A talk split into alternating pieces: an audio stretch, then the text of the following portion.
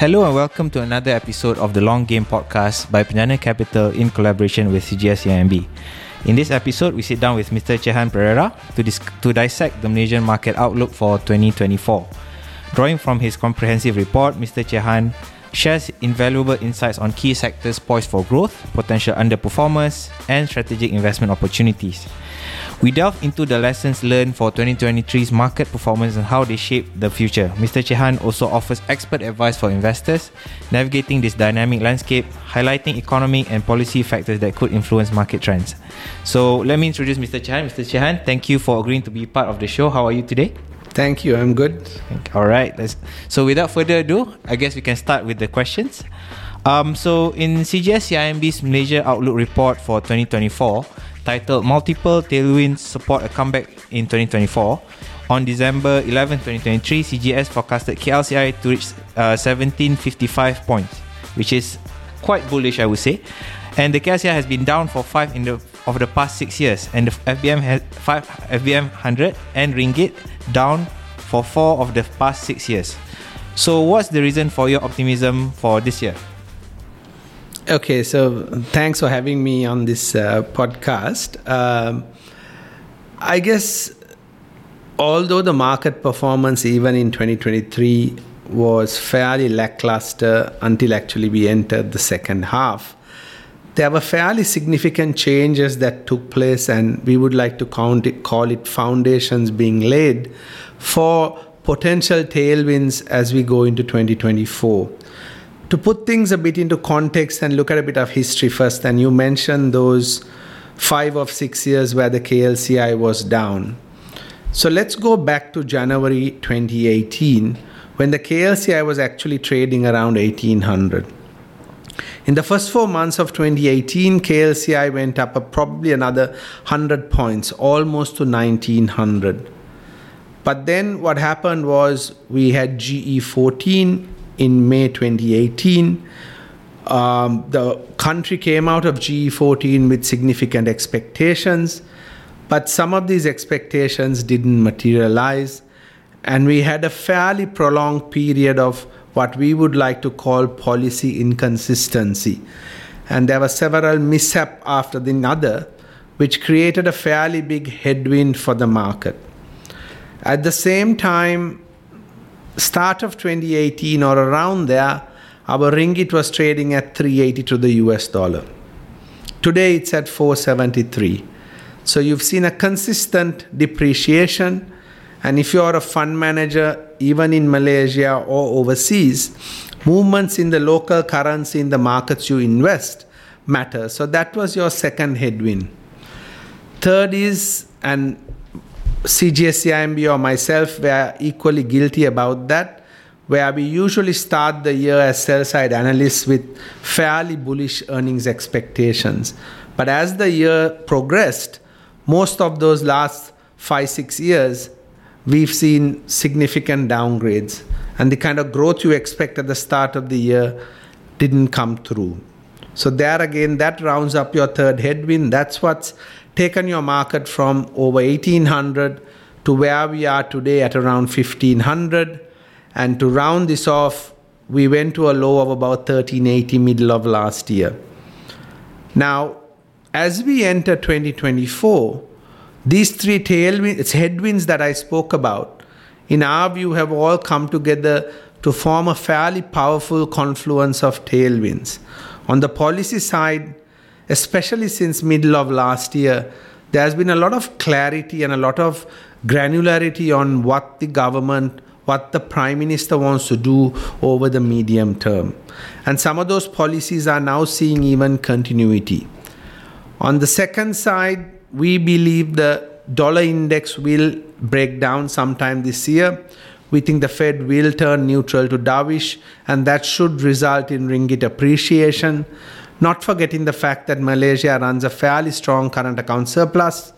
You're looking at a period of fiscal consolidation, a key strategy for the government, and you're also seeing domestic demand being quite robust. On the third side, earnings, we're looking at 16% earnings growth this year from flat earnings last year. So, there again, we are looking at a fairly big pickup. Uh, just to finish this, of course, as I said earlier, we start at a high level and then we move down. But this time around, we've seen fairly decent trend lines in the last few quarters, especially for what we define as the more domestic driven segment of the market, which accounts for about 85% of our coverage. So it's essentially the reversal of the headwinds to tailwinds that underpins this 1755 target. And in the context, if the headwinds reverse, coming closer to 1800 doesn't seem as far fetched as admittedly the headline does. Right. I would like to let me double down on 2023 um, because if you look at last year, there was still a lot of uncertainty whether it's geopolitical, uh, domestic politics, and so on. So, if you were to recap 2023, how do you think we fared as a nation in comparison with our neighboring countries? Um, I agree. There are there were uncertainties. There continues to be uncertainties, but I think Malaysia, especially in the second half, went through fairly significant structural change, especially on the policy side, and that kind of clarity on what the government wants to do, not just for the next 12 months, but for the next five, 10 years, I think is a big change. And that would be the most positive takeaway from 2023. In addition to that, if you look at the underlying domestic economy, although GDP growth was probably around 3.8 to 4% in 23, domestic demand drivers were actually a lot more robust. What dragged GDP was the export side, as the global economy seems to be going through a small downturn. So locally, uh, everything wasn't negative, but unfortunately, the KLCI ended the year slightly in the red at about a 2% decline. Okay. So you mentioned a bit on policy clarity, and I think over the past year or so, we've seen uh, policies such as NIMP, NETR, and so on and so forth, which are longer term in nature, uh, with the intention to really revamp the economy, if I may say. Because over the past decade or so, Malaysia has been sort of flattish, if I may. So, do you think it's time for investors to look at Malaysia and put on a more risk-on perspective and maybe take on higher higher uh, risk assets such as VCPE, which are longer term in nature? I just wanted to get your thoughts on that. Yes, I think before moving into things like VC and PE, people should start to look at simple public equities. Public equities is a risk asset it's a risk asset that has derated significantly over the last couple of years.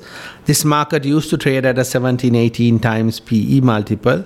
Today we are at about a 13 and a half to 14 and a half times multiple. The domestic economy is improving. And in that respect, I think, yes, you should be looking at risk assets. Also, considering that policy rates, in our view, will remain around 3% for the next for the foreseeable future. And at the same time, your ringgit borrowing costs, interestingly, are now lower than US dollar borrowing costs. The other category actually certainly areas like VCPE could benefit from some of these long term policies. But look at real assets, look at real estate assets. A lot of them in a Malaysian context seems expensive when we compare our ringgit incomes and so on. But on a regional context in dollars, actually Malaysian real assets are quite attractive. So if the view on the ringgit changes, we won't be surprised if there's foreign investment even in some of those real assets. Okay, that's good. Let's go back to Malaysian public equities. So we've seen an encouraging start to 2024 for the Malaysian public equity market, um, with the KLCI gaining about three percent, not much but still good over the first two weeks of the new year. Uh, so what's your take on this, and do you think it's sustainable? Could this something be? Could this be an indication for 2024? Maybe Malaysia's the go-to market. Well, I would like to think so, considering that we have a 1755 target, which, if I'm not mistaken, is the highest in the street at the moment.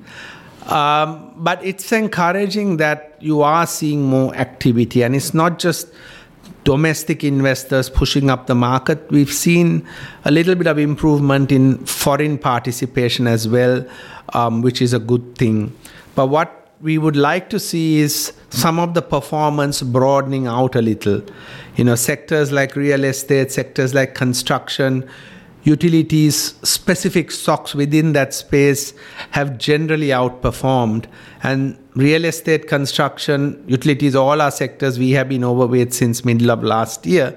But I think you need to see performance broaden out a little.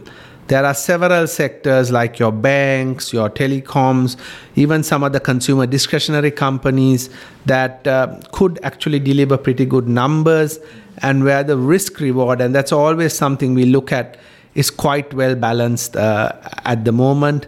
But certainly the performance in Jan is quite encouraging. Hmm.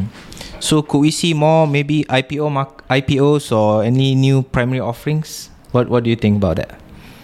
Well, basically, if your market is a little more firmer, if valuations are a little more better, it's encouraging for promoters to come to the market and it gives promoters a reason to kind of unlock some value. So I think certainly you could see a pickup in the IPO market. And it's not that it hasn't been robust. We've seen a lot of listings, mainly on the ACE market, some of which that have done quite well. But in addition to that, I think even within your listed companies, we would like to see management and shareholders doing a lot more proactive work to unlock value. Because in a fairly distressed market like we are at today, you have a lot of mispricing between assets, even within a group. And to unlock that value, you need to trigger certain catalysts. And that's uh, what we would like to see as well. And in fact, that's one of the themes that we are pushing uh, for 2024 as well. Okay. Now that you mentioned that we need a catalyst for the capital markets, it just occurred to me that the Prime Minister recently announced that he, he just implored the, the GLICs to bring back capital back to Malaysia. Do you think that now's the right time to pl- bring back all this capital back to our country? Uh, and uh, what asset class should they bring back? Because it's a lot of dry powder we're talking about here, right? Yeah, so that's a difficult question to answer. And my view is that if the policy is right, if the economic momentum is there, portfolio managers will adjust their portfolios. And just changing asset allocation and pushing a market doesn't make sense. And I, to be honest, I don't think that's really what the prime minister meant. I think what it was meant is that maybe there are domestic attributes as well uh, that need to be considered. Also, keep in mind, it's not just domestic funds changing asset allocation. Since early 2018, we've had about 46 billion ringgit flow out of the equity market. What about some of those investors? You know, and for those investors, I think the balance of risk in Malaysia is actually turning positive. And that can be potentially meaningful um, if their view on the market changes a little more significantly. So how can we really instill confidence towards the Malaysian market? Because credit to the government, they've come out with very solid policies and, and NETR and so on and so forth. Now comes the hard part, implementation and execution. What's your thought on this? Is that enough? Yeah, so I think I think you're right. You need follow through, and also you need consistency. So on one side, the plans that the prime minister, several other ministers have outlined, run not for the next year, but for the next three, five, ten years. So what we want is consistency in keeping those plans and gradually implementing those plans. And I would say incrementally implementation has improved. You know, you've seen the government talking about targeted subsidies, moving to a more balanced subsidy regime, and there has been progress on it. It's not the end yet, but there has been progress. On the development side, the government is looking at fairly aggressive budgets of about 90 billion plus per year for 23, 24, and 25. Put it into context, pre pandemic, the development spending was about 55 to 60 billion ringgit. So that's about a 50% jump. So those spending plans if the implementation can pick up a little, certainly I think uh, the market will also take that positively. But it's just continuing what you said, and I think the rest will come through because the underlying fundamentals in Malaysia look at employment, look at unemployment, um, look at general incomes, um, then other factors as well, like say inflation or interest rates. They are all quite conducive for fairly robust domestic growth.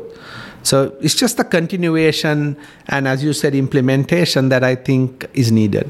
Yeah, I think coming out with the policies is the, only the first step. Following through, implementing is going to take a long time, and and so we need patience, capital, and so on. So I think we've touched a bit, a bit on the geopolitics side, the macro, and then we've delved uh, into Malaysia and how we can position ourselves. Let's talk about sectors.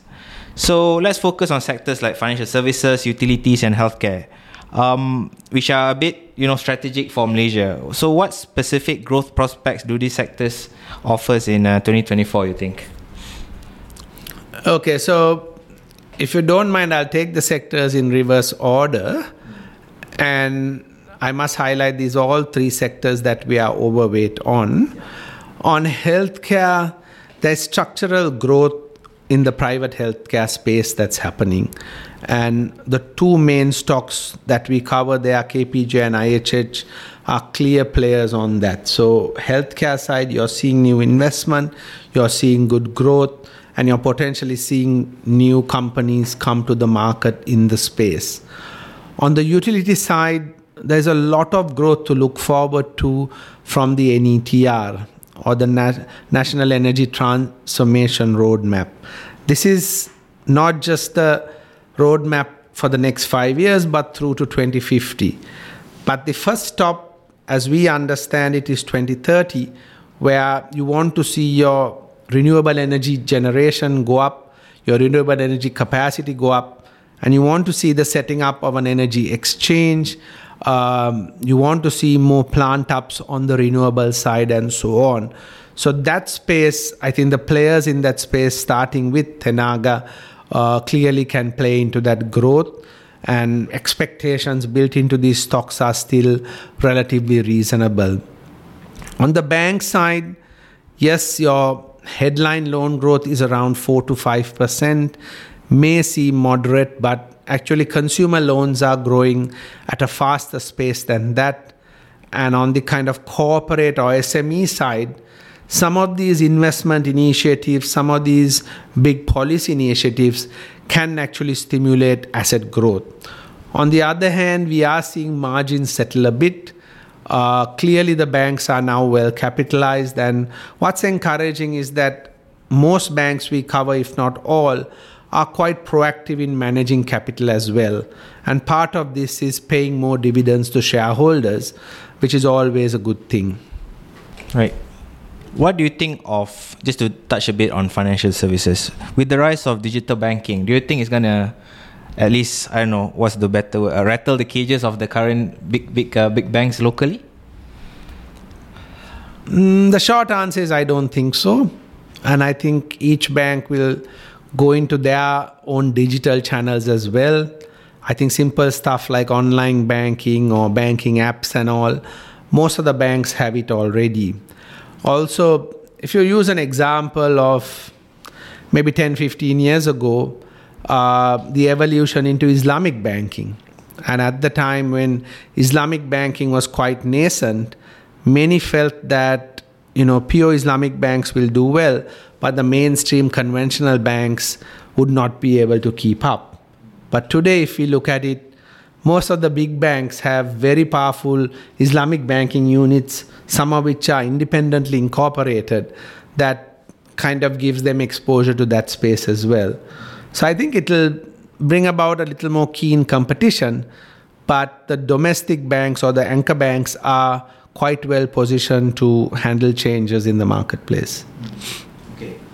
Um, most people are saying that if you look at the the recent policies, NETR and NIMP, these are mostly energy manufacturing uh, focused policies. Do you think that these sectors are, you know, destined for I don't know double digit digit growth? Is it is are these policies a boon for them? Do you think?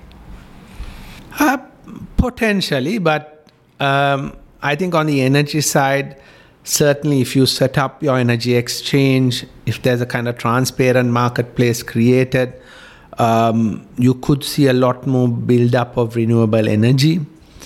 On the manufacturing side, it's a lot more complicated because, yes, you are seeing new investment come in, but Malaysia's manufacturing sector is very big, very diverse. It caters to the domestic economy, it caters to the external economy. So you need to consider those factors as well when you forecast how those sectors are going to go. But the catalytic nature of some of these strategies and the kind of triggers that the government is looking for is quite positive. And a lot of that actually will spill over into sectors like construction and big sectors like services. So it is kind of intertwined and that those triggers are the ones that um, I think are most positive for the domestic economy. What about consumer automotive? Because there's been a big push for EVs from the government. I know right now it's still on the higher end, but that's also because of protectionist policies by the government. What's your take on the EV market? Is there potential here? Can we really transition from ICE to EVs? Uh, I, I, think we can. Um, if I'm not mistaken, EV sales are less than 5% of total sales today. It's um, quite small. Um, I think the government is also quite keen on developing the EV ecosystem in terms of charging stations and all that, which is critical for the market to flourish. Just because you have an EV vehicle at the right price point, if you don't have the supportive ecosystem, you have a problem. In terms of after sales, in terms of maintenance, these are all areas that need to develop. But over time, if you also have this sufficient generation capacity, that's when I think the government will probably look at pushing the EV market more. You need to have the renewable energy generation because you're consuming a lot more energy, and you need to have the kind of infrastructure to support the EV ecosystem.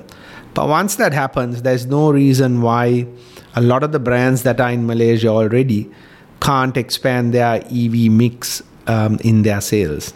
Yep, I think cost is one thing, but there's also the issue of range anxiety, right? Especially with CNY coming up, we don't want to uh, queue up for too long just to wait to, to recharge our EVs.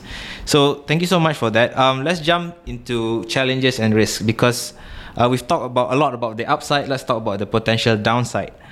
Um, so, in your view, what are the main challenges and risks that investors should be aware of, both uh, in the Malaysian and global market this year? Because we've got uh, happenings such as U.S. interest rate pause, the potential war in the Middle East, whether it's Israel Palestine or the war in Ukraine, and then you also have the geo- geopolitics when it comes to um, elections in the U.S. and Taiwan's recent election. So, what's your view on this? Yeah, so the risks, you're right in that you have domestic risks and you have external risks. On the domestic side, the key risk that we would be concerned about is inconsistency in policy. As we discussed earlier, the plans have been laid out. The plans make a lot of sense. And the plans are not just talking about growth, growth, growth, but it's also talking about fiscal consolidation, reducing the country's risk profile. What we want is continuity of those plans. Anything that derails the continuity of those plans is a key risk that we would be worried about. On the external side, I think there's still a lot of debate on whether the US will go into a full blown recession or not. Our view is that there'll be a soft landing and that by year, the Fed will start reducing rates. If that base case turns out to be the case, I think that's quite manageable. But if the US goes into some sort of a full blown recession or there is a serious debt issue that comes about in the US, that would be a big concern. And thirdly, of course, as you rightfully highlighted, geopolitical risks have to be considered. You know, what's happening at the, in the Middle East today, elections in key major economies, key trading nations um, certainly matter. And especially some of the Middle East issues, we would hope that they end sooner than later because it causes a lot of instability. Okay. I'd like to touch more on two countries here, uh, US and India, but let me start with US. So, looking back to 2023, every almost everyone on the street expected that a full-blown recession was coming to the US. But as we look back to 2023, the whole market was sort of supported by the Magnificent Seven, mainly due to the boom in AI. They call it the AI rally and whatnot. Do you think it's sustainable? What's your thought on AI? Could it be a game changer for private or maybe even the public markets? Okay, so I'm far from an expert on AI, so it's very hard for me to go into the technicalities of it and the potential fundamentals or the potential revenue bases from these technologies. Uh, but certainly, the markets have built in a lot of expectations. And usually, when such expectations are built in a relatively short period of time, you are prone for disappointment. And that's something I would be a little careful of. We have no doubt in the potential for AI, the increased adoption of AI. All those things are structural developments that can evolve over the next five, ten years. But markets being markets, you always overshoot on the upside and you always overshoot on the downside. So the question today is the multiple that the market ascribes either to the revenues of these companies or the profits of these companies is that the correct multiple and will those expectations be met? And i would say the balance of risk doesn't look too attractive for some of these companies but these are great businesses. And these are innovators which admittedly investors have appreciated quite a bit. Yeah thank you. Um, so now let's go to india Recently, we've seen Khazanah invested in um, Oyo, one of the budget hotels, and they also uh, recently announced a huge funding round in one of the QSR uh, fast food restaurant chains there. So, what's your thought on India? Are they a beneficiary of the China plus one policy? Are they benefiting from this whole geopolitical tension between the West and the East? Could they be the next China? What's your thought on India? Uh, well, I think India already is very much a superpower. And I think India is a very powerful driver of global growth.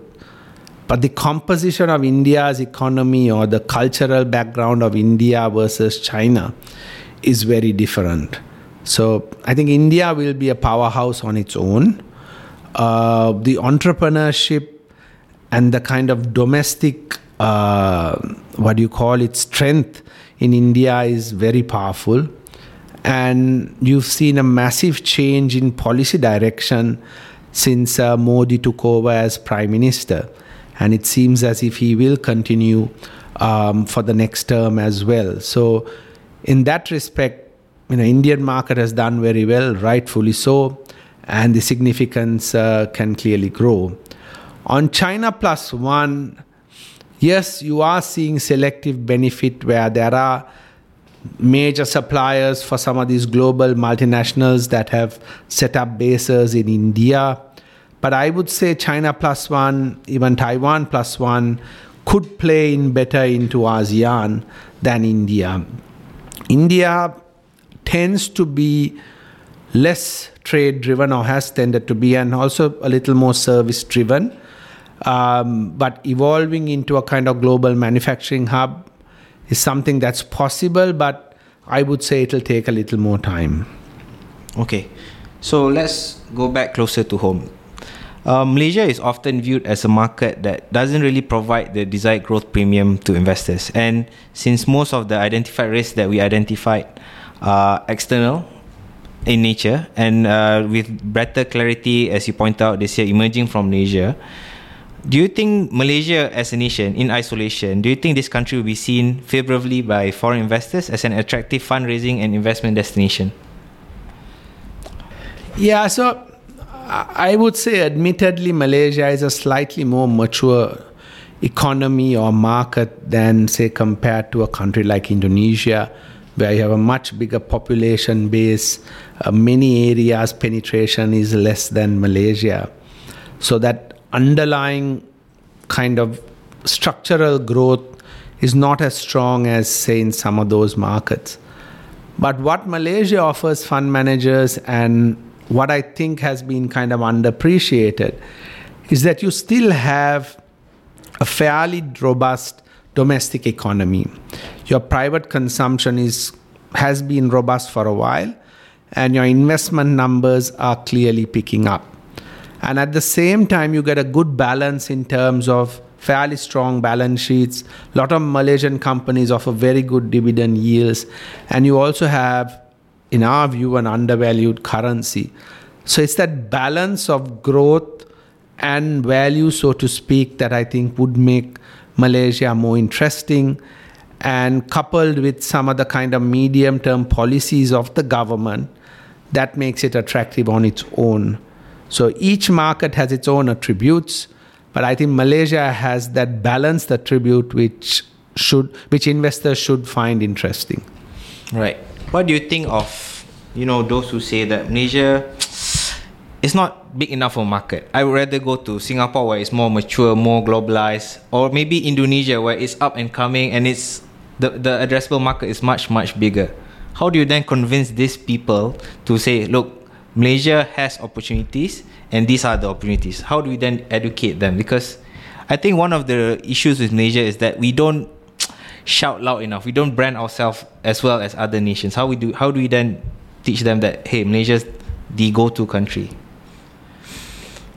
Yeah, so I think any portfolio manager or any investor with a Asian or global mandate, you need to diversify as well. So Singapore has its attributes, Indonesia has its attributes, but Malaysia also has its attributes. So yes, Malaysia may not be as mature as Singapore, but arguably the Malaysian domestic story is a lot more stronger than what the Singapore domestic economy is doing. On the other hand, Malaysia may not have the kind of dynamic or exciting growth that Indonesia offers, but it has a fairly strong current account surplus, interest rates are a lot lower, and as I said, dividends and all have been growing. So Malaysia has its own attributes, and we are kind of in an upcycle phase where the policy side, the economy side has turned up quite nicely. Even the normalization in tourism is giving the domestic economy a decent tailwind or a decent push as we go further into 24. So it's those balance attributes that I would say makes Malaysia stand out. Also at a more stock level, you can always find good comparisons to Singapore and even to some extent, if you're looking at growth, you could find decent comparisons to Indonesia. Right. I agree. It's a very interesting time for Malaysia as a whole as we transition towards more, I guess, fiscal discipline, you know, energy transition. These are very interesting sectors, up and coming sectors uh, globally. Uh, but again, it goes back to whether we can really execute and follow on the policies that the government has in place already. So I think that's the end of our episode. Thank you so much, Mr. Chehan, for your time. So we've covered a lot of things. If I may recap, we've covered the geopolitics globally, and then we've went into the sector specifics. We even touched on a few a few specific countries across the world, and uh, where we can put our money in for uh, for the for the next year or so. Uh, thank you so much, uh, everyone, for tuning in. Thank you again, Mr. Shehan. And if you have any questions about Penjana Capital or CGS CIMB, feel free to reach out to any of the Penjana Capital team. Uh, see you next time. Bye bye.